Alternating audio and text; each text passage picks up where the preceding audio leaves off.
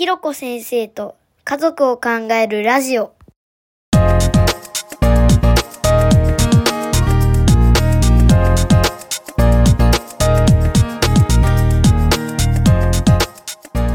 前回からの続き。この次、えっ、と、あとですね、もうちょっとだけいきましょうか。えー、じゃあ、この、えー番組なんですけれども、まあ、ひろこ先生って何者 ?4 つのキーワードをひろこさんから出していただいていて、えー家族看護、ケアする人をケアする、人間関係見える化シート、人間関係リリテラシーという4つのキーワードを挙げていただいたので、まあ、なんか、まあ、今回初回なので、軽くこの辺の思いとか、あー何か喋っていただいていいですか？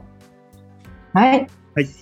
えーっと、それでは、4つのね、えーキーワードを出させていただきましたけど、最初の家族看護。まあ、私を知っていただく、うーキーワードとしては、やっぱり家族看護っていうのは外せないかなと思っていて、うんうんうーん、家族看護って多分ね、この世の中の人で聞いたことがあるっていう人っていうのはもう、本当に希少生物ぐらいな、もう本当にあの少ないと思うんですけれど、僕えー全く知らなかったですね、この家族間。そうでしょ？そんな言葉が存在するんだと思いました。うん。うん。あの、看護師になるときにこうん。う、子供の看護は小児看護って言います。で、まあ、あの、うん。大人の看護は成人看護とかね。でうん。高齢者のお看護は、まあ、高齢者看護とかっていうふうにこう、うん。あの、分けて教えるんですけど、それと同じように、まあ、家族看護っていう領域があってう、ん。あの、コンセプトは、あの、本人と家族を分けないで、一つの家族全体をひっくるめて、うんうん。えー看護していきましょうっていうね。システムとして捉えて、システムとそうです。まさにそうです。家族システムを対象としたうんうん看護っていうことなんですね。うんで、まあ、一番わかりやすいのは、あの、お子さんが病気になった時に、うん。子供の看護だけでは全く、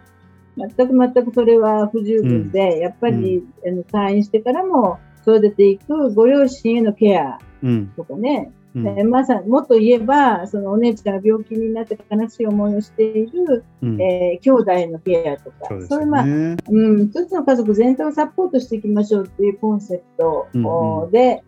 えーまあ、北米から入ってきたんですけれども、まあ、そのお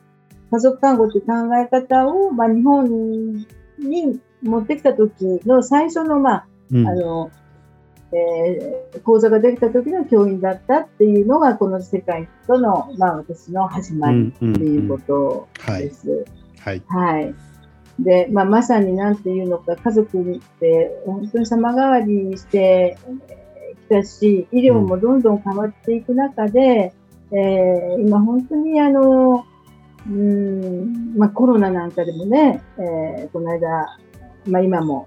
継続してますけど、その本当に急に、まあ、コロナに、えーなって運び込まれてきました。で、本人はもう意識がありません。で、ご家族、これから治療どうしどうしていきますか？なんていう時に、もう家族はびっくり仰天で、うんえーなんか凍りついているんだけど、まあ、医療者は早く決めてもらわないと、うん命が尽きちゃうから、どうしますか、どうしますか？って言われれば言われるほど家族は凍りつくみたいなうんうん。ところに、まあまあまあと言って、そこを調整していくなんていうことが、まあ、家族看護の大きな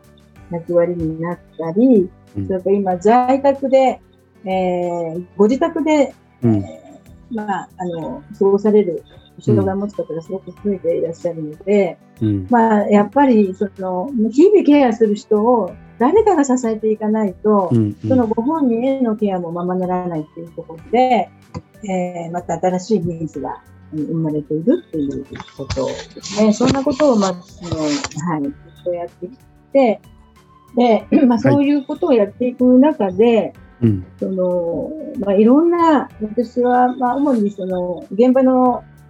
看護者から相談を、こういう家族がいるんです。こうお母さんがいるいらっしゃるんですけど、まあ、相談を受けてうん。きている中で、このナース自身がもう患者さんの看護でも手いっぱい、もう本当にあんなハードな仕事、誰がするっていうぐらいなハードな仕事の中で、ご家族の悩みにも寄り添い、うん。涙するお母さんの肩を抱きみたいなことをこうやり、うんうん。そしてやっぱりうまくこうみんなで元気になれないから、やっぱりうまく支えられなかった、亡くなられた、あその自分も何もできなかったというこううん。無力感をどんどんこう引きずっていく、このナースのお話を聞いていく中で、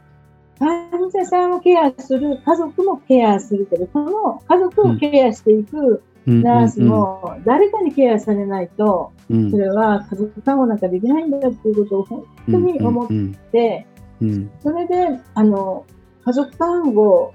からだんだんケアする人をケアするとコンセプトにう自分のん中でまあ移っていった。なるほどね。うん、こう、ケアって循環しているから、うん一部分だけ見ていたんではダメで、循環していくものをうんもうひっくるめて全体をサポートしていくっていう、そういう視点が本当に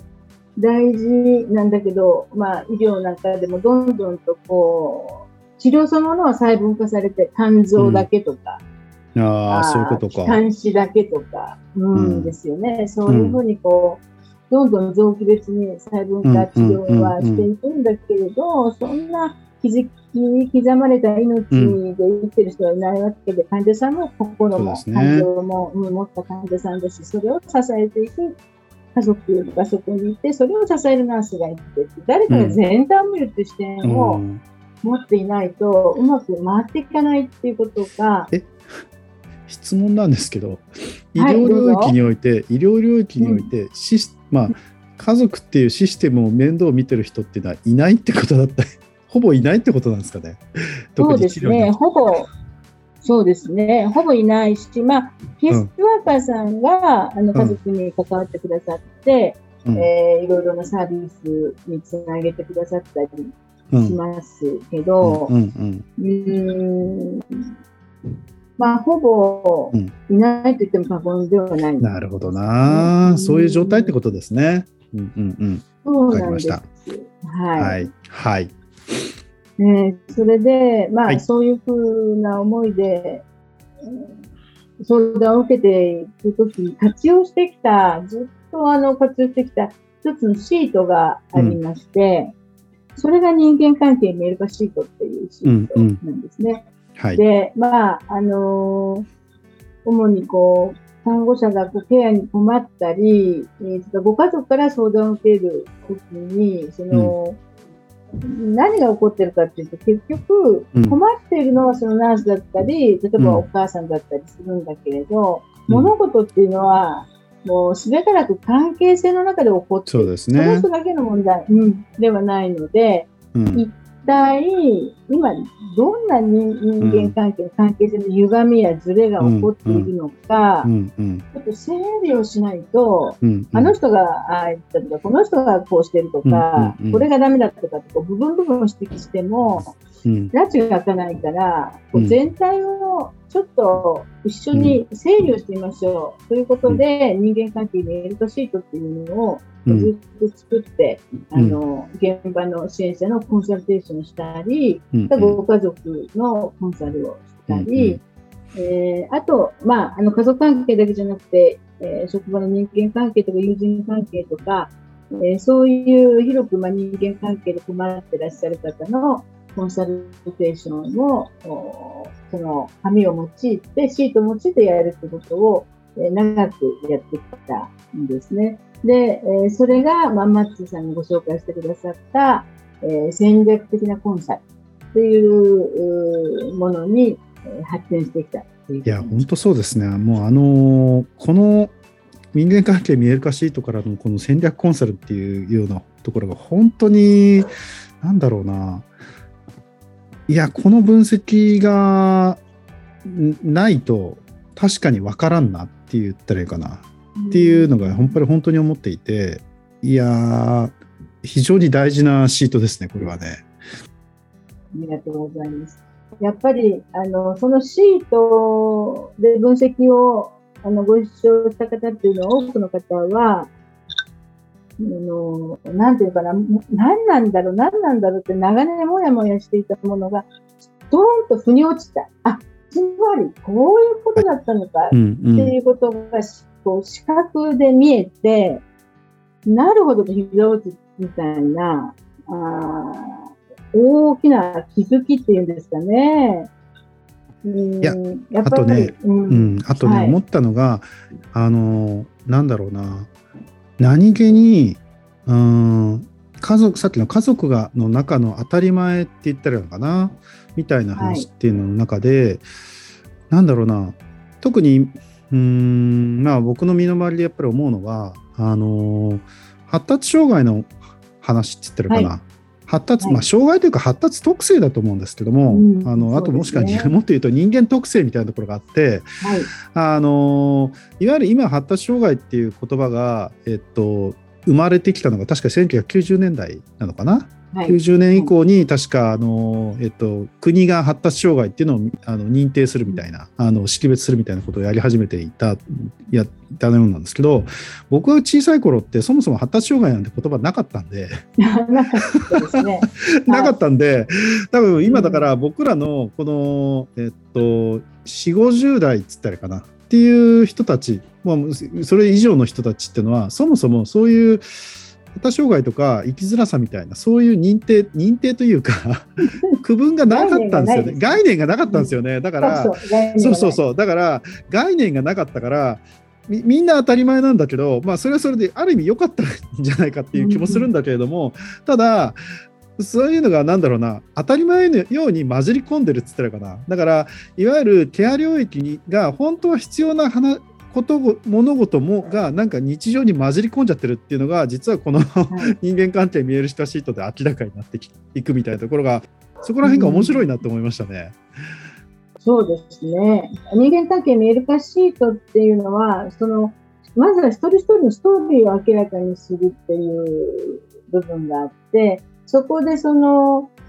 うんなんでこの人はこんな風にこう対処するんだろうとか、なんでここで怒鳴るんだろうとか、なんでここでスルーするんだろうって全然わかんないって。だけど、よくよく考えてみたら、その対処を生み出している根底のところに、その人の発達の特性みたいなものがあったり、そ、ね、の、うんうん、その人の認知の仕方の特徴があったり、えー、感情の扱い方の特徴があったりっていうことが、そこでこう、えー、見えてくると、あ、なるほどと、うん、あの人はこういう特徴があるから、ここでいつも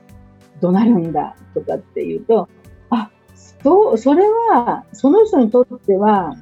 人から見たらなんでそんな風にするんだろうと思うけれど、この人にとってはごく当たり前なそうせざるを得ない、もうそののっぴきならないその人の事情があるんだっていうことが、だんだん分かってくるっていうことですよね。うんでそうするとこう、いいとか悪いとかっていうところからだんだんこう抜け出していける。みんながそれぞれの、それぞれの自分の試行錯誤を重ねているっていうね、なんか、そういうふうにこう、物事が見えてくるっていう。自分の枠組みから出て、相手の世界をとりあえず理解してみる、感じてみるっていうところですごく相手の見方がこうリフレーミングされるってことはよく起こりますね、あのシートで。なるほど、なるほど。はい。最後にじゃあ人間鑑定リテラシーをぜひ。はい、そうですね。で、まあ、そのシートの分析を重ねる中で、やっぱりこう自分を大事にしてもらわないと話にならないんだけど、自分も大事にし、相手も尊重しつつ、お互いの関係性を円滑に進める能力っていうのが、これあるなっていうことにだんだん私自身は気づいていったんですね。うんうん、で、うまくいってないっていうことにも、共通の何か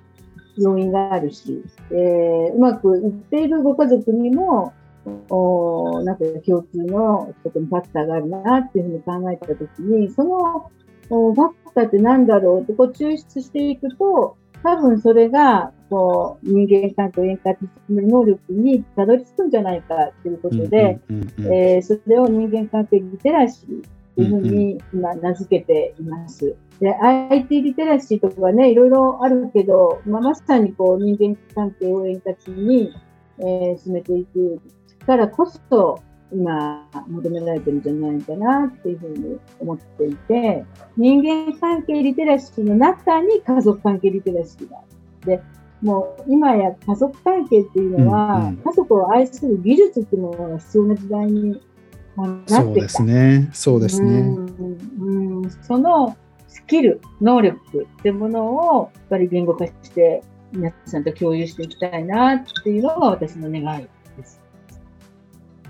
なんかね、えっと、僕、この話って、なんか、あの、なんで僕がここでこういうふうにいるかって思ってるかというと、やっぱりね、ちょっとこの領域って大、やっぱり女性が多いんですよ。あそのジェンダーの話をここで言い言い過ぎてもあんまり良くないと思うんですけど、やっぱりね、うん僕はこの話をね、男性に聞いてもらいたいですね。男性でねうん、男性会社、うん男性会社員でもう一生懸命仕事をしてる人ほど、やっぱり知った方がいいなっていうふうに思っていて、そうん、女性の方がまあ比較的こういうのをある意味興味があるって言ったらいいかな。ケア領域ってやっぱり女性が多いっていうようなの、まあ、特徴があるんですけどもこれはね男性こそ僕は聞いた方がいいなっていうか知ってほしいなっていうふうに思ってたりすることですね実はね。うん。これな、男性に届きにくいっていうのは、うん。どうなんですかね、やっぱそれはジェンダーのこう、うん。まあ家族の関係の中とか、人をこう愛していくところとか、愛する技術とか、うん。人間関係うまくやると、もう、それは生きてる以上、うん。うん。誰にもうん必要なうんそうですね。ことですよね。でも男性はそこに興味がないっていうのは何なんでしょうね。興味がな、興味がまあまあ、うん、多分ね、あのね、あのーですね、いや、あのーあれです。僕が、まあ、これもう僕の勝手な想定ですよ。もう勝手な想定ですけども、やっぱりですね、僕はあのリゲインせ、リゲインの CM はい知ってる人は知ってると思いますけど、24時間働けますかの延長にしか今の男性が、特にその、特にサラリーマンが、あー会社員がそういう状態になっちゃってるんだろうなと。で、いわゆる会社で出世する、出世して、あのもしくは会社で自己実現して出世していくっていうか、収収入を稼をやあの得るっつったらかな。で、まあ、家族を養うんだみたいな、結局そこから抜け出そ抜け出せてないし、抜け出そうとしていないし、逆にそれが自分にとっての自己実現だみたいなところを、やっぱりね、抜け出せてないというか、それそれしか見えてないっつったらいいかな。まあで、うん、っていうようなところがやっぱりあると思うんですよ。で、なんかこの辺はあの今ねあのこの3人の身の回りにその海外在住の方々がいらっしゃってうん。やっぱり話聞くと、まあ、ちょ僕もねちゃん本当ちゃんと見てみたいんですけども海外在住のその、まあ、パートナーねあのの特に、あのあの外国人パートナーのをあのの男性をパートナーとされている、まあ、女性の話聞くともっと家族大事にしてるんだよねって。あっていう話をやっぱり聞くわけですよ。でそう考えるとうーんなんかねやっぱりそもそも僕は男性、まあ、ジェンダーの話言う言うのもなんなんですけども男性自身がうんとねもっと生きるとか生きるっつったらかな、まあ、働くって話もそうなんですけどい生きるって何なんだろうみたいなことを、あの見つめ直していいんじゃないかなっていう気がするっつったらかな。うん、もう少しだからバランスが変わっていいんじゃないかなって気がしますね。その働くと、うんいわゆる働くっていう話と、それからまあ、うーんと生活の基盤をどうするかっていう話に関して、うーん、もう少し見直していいんじゃないかなって思う。ただまあ、そこに、少なくとも企業企業にいると、当たり前ですけど、求められないので、うん そんな話。あ そうですよね。ええええ、き企業な企業の中にいるときはそんなこと何言っちゃってんだってみたいな。ていうか、いそれこそ 言う言う話じゃないですよね。まあ、どちらかというと、なんか、うんうん、どちらかというと、なんか、あの、ね、あの、外で、外で遊んでますの方が、なんか、もてはやされるみたいな。うん、まあね、それはもうね、みたいな、やっぱあるんですけど。みーちゃんどうですか？この辺のうん話は。なんかその男性に興味を持ってほしいっていうのはみんな、ね、あの女性が思ってることだと思うんですけど、うんその男性に求めるばっかりあのばっかりじゃなくて女性がちゃんとその男性が家庭に興味を持てるような、うんなんだろう接し方をしてる ことが前提っていうのかな。なんだろう。それも。やっぱいり、あの、そう、お父さんが、こう、一番家の中で偉いみたいなのがあって、うん。それがだんだんなんか薄れてきているっていうのが、うん。まあいい、いい面もあるし、悪い面もあって、やっぱりその、なんだろう、うーんと、まあ、それって男性、女性かか、あの、なん。だろう、その、限らずなんですけど、うん。やっぱり、うんと、家の中でお父さんの存在が大事だよっていうことを、うん思ってるっていうのがお父さんに伝わってないからお父さんがかお父さんがっていうか男性が興味がないっていうパターンがすごく私は気になっていて。いや、それさ、それさ、そそれば、それはい古い、また古い話かもしれんけど、亭主元気で留守がいいっていう。あの言葉に象徴されてるようなものが、を、いまだに僕はだから家庭の中でやっぱり引きずってる部分がやっぱりあって、うんなるほど。うん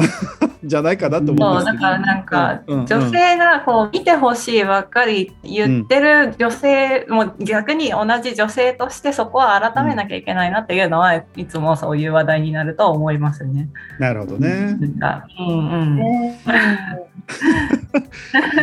まあだからな、なんつうのか、ちょっとこれはジェンダーの問題にやりすぎるとあんまりいいことにならない気がするんですけども、うん。なんかね、あのまあ、うんまあ、なんだろうな、少なくとも家庭を形成する、まあ、それはぶっちゃけ男女関わらないかもしれなくって、男女関わ関わらず家庭を形成する人たちが、あのまあ、より円滑により楽しくいられるためには、家庭っていう存在をどうするんだっけ家族っていう存在をどうするんだっけとかじゃあ社会との関わり方をどうどう変えていくんだっけみたいな。なんかそういうちょっとすごく理念的な話 概念的な話っつったらかな、ようなところなのかなって、うん、うんそういうところの変容を求めていく必要があるのかなっていう感じがする。うんはい。はいはい。じゃあ、えーっとですね、今後なんで、今後なんですけれども、えーこんな風に進めていこうかなと思ってますと。えーっと、で、僕は、まあ、えーっと、形、形態としては、えーひろこさん、ひろこ先生に、えー私、マッツと、それからみーちゃんが、まあ、聞いて、聞いて、なんとか世の中に 役立つ形に引き出していけないかっていうのが、あ基本的なこの番組のコンセプトですと。で、えー流れとしては、最初に、えっと、私、マッツーがですね、ひろこ先生に聞いて、えー僕はですね、できる限りロジカルにいこうと思います。できる限りロジカルに、こう、ひろこ先生のやっていける内容を、えーと解析して、それで伝えるっていうようなことができないかなと。まあ、そんな感じで、えっと、僕は伝えていきたいなと思っています。で、その後、みーちゃんは、はい、どうでしょうか？はい。えっと、私はですね、ちょっとロジカルとは、あの、反対というか、うんと、素朴な疑問をひろこ先生にぶつけていけたらいいなと思っています。あの、それで、なんだろう、伝わる、それで受け入れてくれる人がいたらいいなと思ってます。はい、ありがとうございはい、よます。ろしくお願いします。最後、じゃあ、ひろこ先生から何か一言。いや、そうですね、なんか、やっと幕が開きましたっていうことで、うんうんえーなんか、どんな展開になるのか、すごく楽しみ。なんかもう、本当に私が身につけてきたものの、うん一滴残らず、なんか全部絞り出したいっていう。絞り、で絞り取りたいですね。あの、マヨネーズのあの、あれみたいに真っ逆さまに今立てて、ポトッと最後の、うんあの、うんうん一滴まで絞り出して、マッツーさんと、あの、みーちゃんに、えーうまくアレンジをしてもらって、はい皆さんじゃあ、えーっと、こんな形でこれから、えー進めていきたいと思いますので、ただまだ進行が そんなに確定していないので、えートライアンドエラーしながらぜひ進めていきたいと思いますので、これからよろしくお願いします。よろしくお願いします。お願いします。はい、じゃあ皆さんも失礼します。ありがとうごはい、ありざいます。がとうございました。あありがとうございました。